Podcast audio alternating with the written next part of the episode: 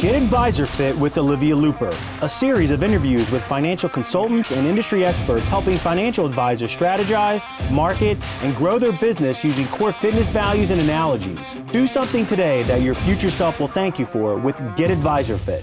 Here's your host, Olivia Luper.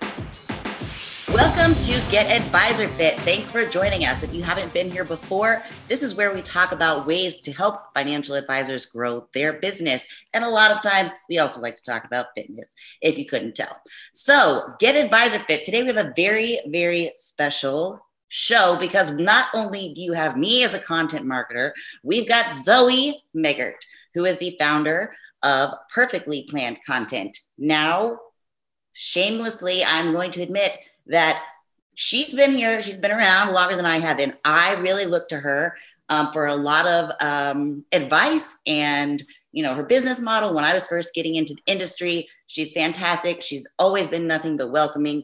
We are true collaborators rather than competitors. Is what we talk, talked about last week, and um, we both highly recommend one another. I believe.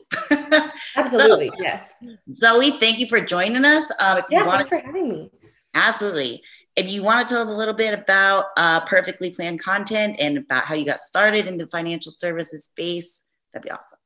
Yeah, absolutely. So um, I founded Perfectly Planned Content in 2016. And I think, like most entrepreneurs, I kind of fell into it, right? So I didn't necessarily set out with the intention of doing exactly what I'm doing now. It's sort of evolved over the years. Um, but I initially did it because we were moving around a lot as a family and i was just finally hit a wall with i can't keep skipping from nine to five to nine to five to nine to five. Um, and i was a freelance writer for a long time. I graduated from michigan state with a degree in english creative writing focused on sort of like uh, humanitarian sciences and some sociology stuff. Um, so finance always interested me on sort of a higher level um, just looking at finance dynamics and families and things like that um, I happen to know a couple people like in XYPN and the only advisor space. And so I started writing for them and quickly found they were my favorite clients. Um, and I was writing it for tech a lot previously or like transportation, so very different.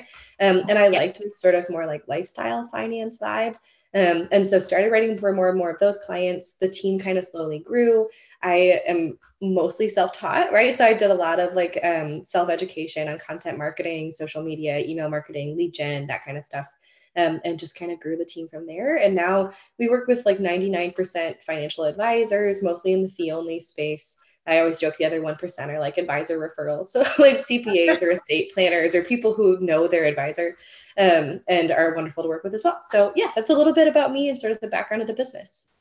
Yeah, I think one of the reasons that you and I really vibe is because we both come from a humanitarian background, mm-hmm. and I mm-hmm. think honestly that that is why that we have both been able to have success, such success, mm-hmm. um, and in the content marketing mm-hmm. field because we come from um, the point of storytellers, right? Yes. Um, which is mm-hmm. something that is you know woven throughout your brand mm-hmm. and your website uh, very well, uh, in that we we are writers first and mm-hmm. marketers second. And I think that when we create for our advisors, there's uh, mm-hmm. there's that feeling there that there's more of a human mm-hmm. element than a sales element. And of course, you know, as you know, part of it is sales, but it's selling in a way that is authentic and unique to the advisor and well means something, not just some BS. Yeah, so I think, yeah, you know, you and I have that going for us for sure. And why we, you know, it's so funny because our stories are so similar. Um, so I know that you guys, you advisors are always kind of looking for like something to take away from this, not just want to hear me and Zoe talk shop for an hour. So um, what we thought we'd talk about today was Zoe's idea to um, talk a little bit about our advisor bios, and then we kind of wanted to talk about some of the changes that have happened in the advisor space since we both started our businesses. Zoe in 2016, me in 2018. And um, yeah, so Zoe, we're talking about advisor bios. What do you feel like are the most common questions that you get from advisors about their bios? Oh my gosh. Well, the number one question I get, just like to start, is where the heck do I begin? Right. so most advisors are not comfortable talking about themselves. They're comfortable with numbers. They love serving their clients and doing it exceptionally well. That's what sets them apart and obviously what makes a successful like advisor practice. Um, but when it comes to marketing themselves online, few of them realize that their website is probably not the first place people are finding them, right? So places like uh, Only Network, XY Planning Network, NAPFA, um, FPA, even, right? Anywhere that they have sort of a bio listed, is likely where people are going to land on them first. They've got bigger budgets to kind of play the Google SEO game, right? And that's good. You want to leverage that. But it means that if you've neglected your bio on those websites, your first impression to a prospective client could be subpar, which like you want to avoid, right? Um, and you want to make sure that your brand across those sites are sort of all the oars are rowing in the same direction. So does it accurately represent what you do right now, who you are, who you want to work with? All those questions are sort of that I post back to advisors when they ask where to start. Um, and sometimes that can feel a little overwhelming. Yeah, absolutely. So I know that some advice, I, oh, I had a client come to me recently and was like, oh, you know, um, we want to redo our bios. You know, mm-hmm. we were advised by our business consultant that we should like look at our bios or whatever. Mm-hmm. And she came to me with like six different versions. And I was like, okay, well, mm-hmm. good, but what are you using these for? Um, mm-hmm you know, she really had no idea. She had two called professional bio, one called website bio, one called John's glossy bio, you know, for like the printouts. And I was mm-hmm. like, okay, I like that you've seen that there are different ways to write your bio for different spaces, mm-hmm. but let's, you know, talk about what makes sense in what mm-hmm. space. Mm-hmm. So, um, like you said, in the NAPFA, the the XY Planning Network, WealthRamp, FPA, places like this, where mm-hmm. advisors have a chance to showcase themselves, like, mm-hmm. you know, on a website that has greater audience views and things yeah. like that. Mm-hmm. Um, what do you recommend as far as some non negotiables, maybe like one or two things that advisors should make sure that they include in those bios in those spaces? Mm-hmm. So the first thing I'm going to say is probably not a shock, but will be controversial for many advisors. So your niche, right? So you need to clearly define who it is you work with.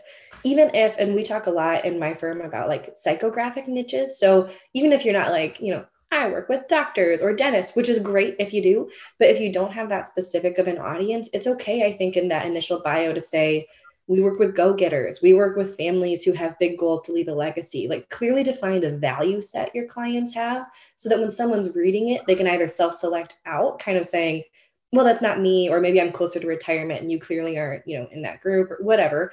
Um, or if they, you know, are your audience, they say, oh, that really resonates. So I say one to two sentences about that for sure. Also on those sort of sites, I think it's really important to kind of lean towards first person because usually you're not doing like a firm bio on like a third party site, right? So you want to come across as hyper approachable, whether you're this primary, so like you're the CEO and top financial advisor at your firm, or you're a junior advisor. Like I think either way, wherever people are finding you, you need to be representative as the expert in the room, right? So that's sort of the goal. So first person for sure, making sure that you communicate your niche. And I would say the third thing is make sure it's approachable and personable. Um, ultimately, when people find you on a site like that, they're not looking for the firm, they're looking for a one to one relationship. So your job is to market that relationship, right? So whether that's including the fact that you collect vintage cars or whatever like your cool thing is you're into fitness right it, that's important because you're going to draw people who are interested in that same sort of thing yeah, absolutely. I mean, I that's it's what I tell advisors a lot mm-hmm. when I'm mm-hmm. trying to like help them come up with things that mm-hmm. we should say about themselves. Like, for example, you mm-hmm. guys, what do you know about me? Like, what stands out to you besides the fact that? And they're like, oh, you work out a lot you're very mm-hmm. strict with diet or things like this i'm like yes and you remember that mm-hmm. and you you know associate that with me so what is the thing mm-hmm. that you want to be remembered by you want to be mm-hmm. associated with you and that helps all you you know connect with the people like you and like you said the people who don't fit in your niche or don't like you well get themselves out before they yes and you don't want them there right? You can only serve so many families. You want to serve the families or the clients who like you really love to work with. And so if you feel like oh gosh you know like this person doesn't like me and i feel self-conscious about that don't. Like there's a lid for every pot. So you want the right people coming into your funnel. Absolutely. And we talked about this for a moment before we started recording but would you recommend uh, it's a good practice to put any links or um, landing page links in your bios on these third party sites? Yeah, and I, I'm interested in hearing what you have to say about this too. So I usually say if that's where they're going to find you first, make it ultra clear how to contact you, right? So whether that's your scheduling link or your website contact page, like don't make them hunt for it. If they click on the view advisor website button, great. But like I'd rather that in your bio, right? So that it's ultra clear. Yeah. Um, and if there's anything that you want to drive them towards. So if you have a webinar page or a free resource guide or something that you think would be helpful for them out of the gate obviously check the rules on posting before you do this for like a third party site. But like if you can it's useful to say hey you know we have this resource for physicians. Click over here to see if you know it's interesting to you. Phrase it better than that but something of that nature. Um, like i think that is important to include as well. Yeah i agree with you. I think it's something that advisors don't think of often. Um, mm-hmm. it's just that little marketing piece that you know it doesn't come mm-hmm. naturally for you to think about things like that unless mm-hmm. you're in it like you know you and i were saying like it comes naturally to us we kind of know like mm-hmm. oh, these are the boxes that we have to check um, mm-hmm. so it's good you know uh, especially with you pay the money or you spend the time to make this yes. lead magnet, set up the landing page. I mean, I even am a big proponent of putting putting it in the your email signature sometimes too. I yes. mean, just, mm-hmm. there's these different little sweet spots that you can kind of mm-hmm. stick it just to get that extra traction and just capture those extra Absolutely, as many eyeballs as you can get on it as possible, right? So wherever people are finding you, you want to drive them into the top of your funnel as quickly as possible. Um, so, and if you view these sort of like bios as like the top of the funnel, right? It's free, it's open, people can find it wherever. Your job is to get them to give you some level of commitment. So whether that's getting on your calendar, giving you an email address, bouncing over to your website, like whatever level of commitment you can get from someone where they have no commitment searching on like a search platform, right? But they've expressed interest. So like they're a warm lead, like you need them in your funnel as quickly as possible especially for advisors who are trying to set this up for themselves to mm-hmm. remember mm-hmm. that the fewer steps they have to take the better mm-hmm. because people well they get distracted or they get mm-hmm. frustrated they don't want to look for the mm-hmm. So you're really just shooting yourself in the foot if you don't make it as easy as possible as few as clicks as possible to get to mm-hmm. the cta or whatever 100% so this is more a selfish topic i guess that i want to talk about because i felt like you know all mm-hmm. businesses mm-hmm. evolve, marketing evolves, the way that we do business has evolved. Mm-hmm. I'm now I'm sick of saying the word evolved, but you know what I'm saying. So I've been going through a lot of changes lately myself in my business, and I think that that's really a big reflection of the way things just have changed since mm-hmm. you and I started doing this kind of thing. One of the things that, you know, we spoke about before was frequency the amount of communication that I used to tell advisors was mm-hmm. acceptable. Now it's just like pink. I mean, it's a mm-hmm. drop in the bucket. So mm-hmm. it's it's just changed so much, uh, and I think that it's become hard. Hard. It is more difficult for older, more established advisors who are used to more in-person networking. Like is really how they got their their business off the ground in the first place. I think it's hard for them.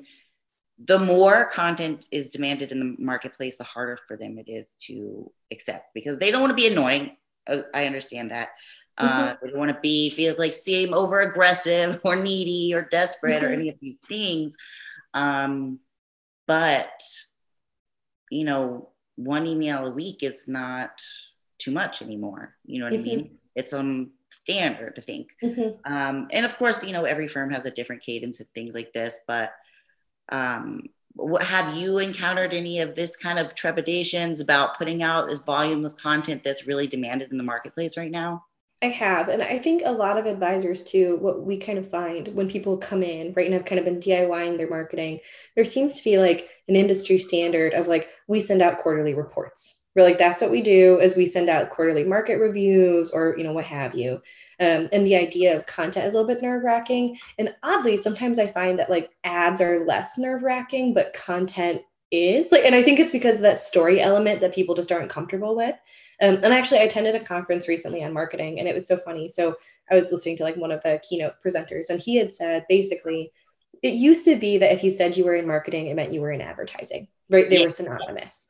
And now we're kind of seeing a return or a resurgence of the importance of content and storytelling, even in the ad space. And so, frequency of communication has certainly changed. I think type of communication has changed. So, I think having a better marriage of timely, especially throughout the pandemic. And I mean, we're seeing now, Olivia, I know I saw you post about this the other day, but like during the Russia Ukraine conflict, you can't stay silent. Like that's just not an option. You've got to communicate to your clients about market changes, about pandemic changes, tax changes. They expect that level of guidance.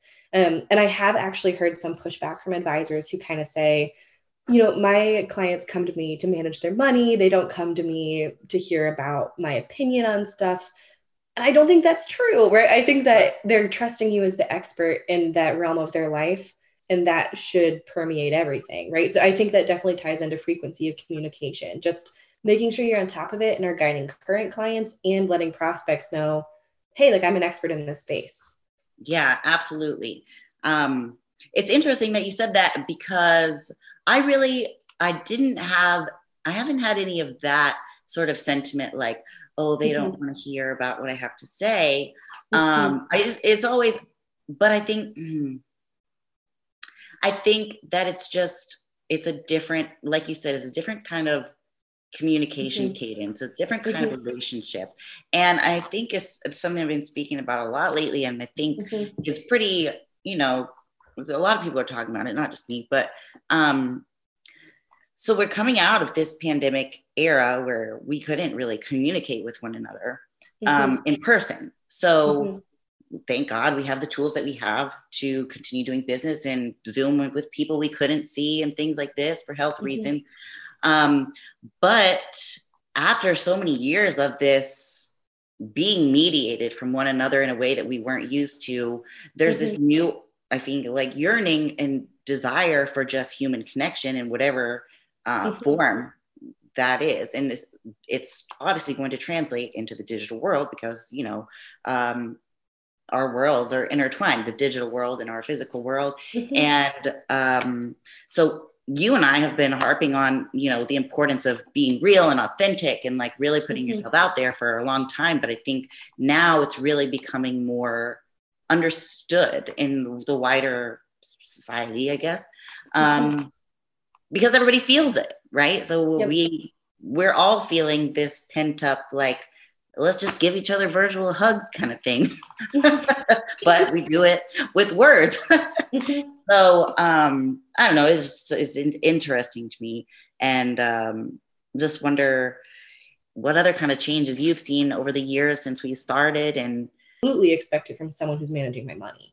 So I think that advisors who are hesitant to increase communication or feel like maybe that's not something they've done or they're uncomfortable with that sort of level of story content or branding or using it to do internal and external marketing it's going to be a mistake especially in the next few years as you said we're all craving this more connected more hyper unique or specific experience from every service provider we work with. Um, and so I think that's something we've really been encouraging our current clients to focus on is how can we better capture your story? How can we encourage current clients to buy into our content? So it kind of creates a referral machine. So that way you're not just doing it to do it, right? We don't ever just want to produce content to produce. Um, but figuring out a way to continue building those relationships and leveling them up, I think levels up the firm and sets themselves up for future growth as well. Yes, that's a good point. Levels up the firm and sets them up for future growth as well. It's not just mm-hmm. the, you know, the present, but yep. where it's going to take you um, yep. over time. Yeah, because they're expecting it, right? So if I land on like an advisor site now and see there's no blog content or you know maybe they don't have a strong social presence or i can't find their face anywhere on the website that's critical too is like if i don't see your picture anywhere but the about page or there's not a video i'm like uh, like i don't really know this person and that's true for everyone who is picking a service provider in any industry so it's not like you know bullying advisors like it's true for everybody um, and so it's important that even advisors get on that train like i had kind of said and yeah, you talked about video too. Yeah. So talking about video, and I don't know how you you handle it, but um, you know, there are ways that advisors that we can make it easy for you to get this video done, right? We can write you mm-hmm. scripts. We can show you how mm-hmm. to, you know, give you tips on how to record. Mm-hmm. Basically, all you have to do is show up, read. I mean, for those of you who aren't like wanting to go out and figure this out on your own, there are mm-hmm. still ways to get to make video mm-hmm. and to be a part of the, the conversation mm-hmm. without mm-hmm. too much pain. So keep that yes. in mind. Mm-hmm. There are people who can help you. yes. Well, and there's um, low hanging fruit too, right? Like uh, video is not for everybody. Webinars is not for everybody or are not for everybody. And so if you just want to do like the low hanging fruit video, make one for your homepage like make yeah. one for the, the bios on these other sites introducing who you are so people can connect with your face. Studies have shown that if they see your face in a video they're te- like way more likely to buy because like they have that relationship with you already even if you've never met them um, and so i think that's a new sort of territory that i know we've been navigating internally at our firm because like we're writers right? We're not video people but yeah. um, our director of content strategy started doing videos. I'm doing more webinars because it's important. And like, do I like it? No, I hate showing up on camera. I hate having to change out of sweatpants when I work oh, from home. Same, like, sometimes you got to do what you got to do, right? And so I think it's important for advisors to kind of see that change too. Yeah, it's funny that you said that because I was thinking about that this morning in the car when I was driving. I'm like, oh, Zoe and I, we have our podcast. I'm like, I always get nervous before I do my podcast. I got to put on mm-hmm. makeup, I got to put on clothes. And I'm like, mm-hmm. but, and I always, you know, so I'm thinking this is how I know this is how my advisors feel when I tell them to record a video. It's like, mm-hmm. Olivia, geez, we can't we just do mm-hmm. something else? um, but I always, once I turn the camera on, I'm glad that I did. And once mm-hmm. I have that content, I am glad that I have it. And let me tell you that, I mean, even since starting my podcast in October has been a game changer. And it takes me mm-hmm. what, an hour a week, maybe, mm-hmm. um, to produce it. And then I've got this wealth of mm-hmm. content, mm-hmm. hours of content that I can recycle and reuse. Absolutely. Here, audiograms there. I mm-hmm. mean, you can really stretch it out. You don't have to just say, oh, I'm putting all this work in for one show. No, you know, there are ways to reuse, recycle, refresh all of yes. these things. Mm-hmm. Um, so you're not just one and done. No, a hundred percent. And I agree with you. I feel like uh, we've gone through a couple different like, you know, projects recently. We refreshed our website. We started doing more video and webinars and stuff. And I similar was like, I bet my clients hate me. like, because every time I like I am struggling with these processes and I tell them to do this all the time, all day, every day. And it's easier to say, harder to do, right? Um, but to your point, I think, and this is ironic for someone who runs a company called Perfectly Planned Content, but done is better than perfect. So even if you feel uncomfortable on camera, just show up. Like the more you get comfortable, you'll get better and better as time goes on. If you really feel uncomfortable, like recording a cornerstone piece of content, like for your homepage or for a bio page or something like that, hire a team, hire a videographer for a day, um, find someone in your local area who's within your budget. It's a one time project, so you don't have to expect that cost to be recurring um, like I think there's a lot of different ways that you can make yourself feel more comfortable. If I mean, a lot of videographers these days too will do like a consult to tell you what to wear, right? So yeah. you can have all the questions answered if you really feel like I don't know what to do. Yeah, absolutely. That's that's absolutely correct. It take you take a half of your day, um, initial investment up front, and then you've mm-hmm. got content that you can use for well, as long as it's relevant to who you are and what you're still doing. Um, mm-hmm. Um, but yeah, like you said with the videos, at least if you're going to do anything, put one on your homepage. Mm-hmm. I mean, right? Just that one, that piece that lets you show the face, lets you hear the voice, build that connection. Um, and you know at least get that one out of the way i want to ask you though zoe what do you have coming up um, where can advisors find you this year um, whether it's on the internet or at a conference or something like that? What do you have yeah. going on? No, for sure. So um, you can always find me on my website, right? so you can always reach out there. Um, I'm definitely most active on LinkedIn this year as far as social media goes. As you know, mom of two one and a half year olds, had to kind of pick and choose where I wanted to spend my time, and that seems to be where we connect with most advisors. Um, so if you want to connect with me somewhere, that's probably best. Um, as far as conferences go, we're doing the digital Snappy Cracking conference we're attending. So Jolt, I think it is, um, but we won't be in person. And then we're going to the digital marketing conference in Seattle this September. Um, so that's some some in-person stuff, and we're still kind of working through where we want to go as far as advisor conferences. So if you have any recs, let me know. Um, but then I'm trying to think of where else. Oh, I, am speaking at Redtail in April. So I'm doing like a virtual takeover for them. Um, so yeah, if you're a Redtail user, you might see me. I am. I am a Redtail user. And you know what I'm interested in is um, learning more about their texting program. Yes. Mm-hmm. Right? Speak, that's what it's called. Um, mm-hmm. That they just came out with. Uh, so that I can, you know, keep up. Gotta keep up. Yeah, I feel like I know, and the the environment is constantly evolving with like marketing tech too, or CRM tech, and so it's like constantly trying to figure out what the new thing is and how to like infuse story within it, right? Because I feel like it's harder and harder, but it's also like good to try and keep up, like you said. Yeah, absolutely. Push us out of our comfort zones. And I mean, I think I wrote an article recently for someone in the industry about texting and you know the benefits and things like this and how well it mm-hmm. works and all of that so now i've just gotta figure out how to incorporate it in case yep. we have and I think that goes to show that even marketers are still figuring out how to. I mean, I I just told everyone to go record a video for the homepage. I'm still recording my homepage video. So like it's one step at a time. Nobody's perfect. Just keep moving forward.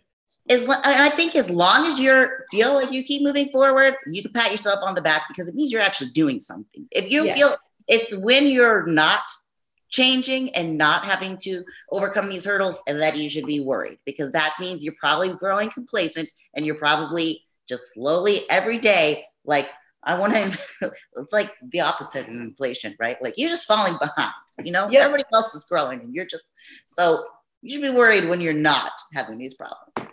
Mm-hmm. But um, thank you so much for joining me. I always enjoy talking to you. I probably talk to you all day.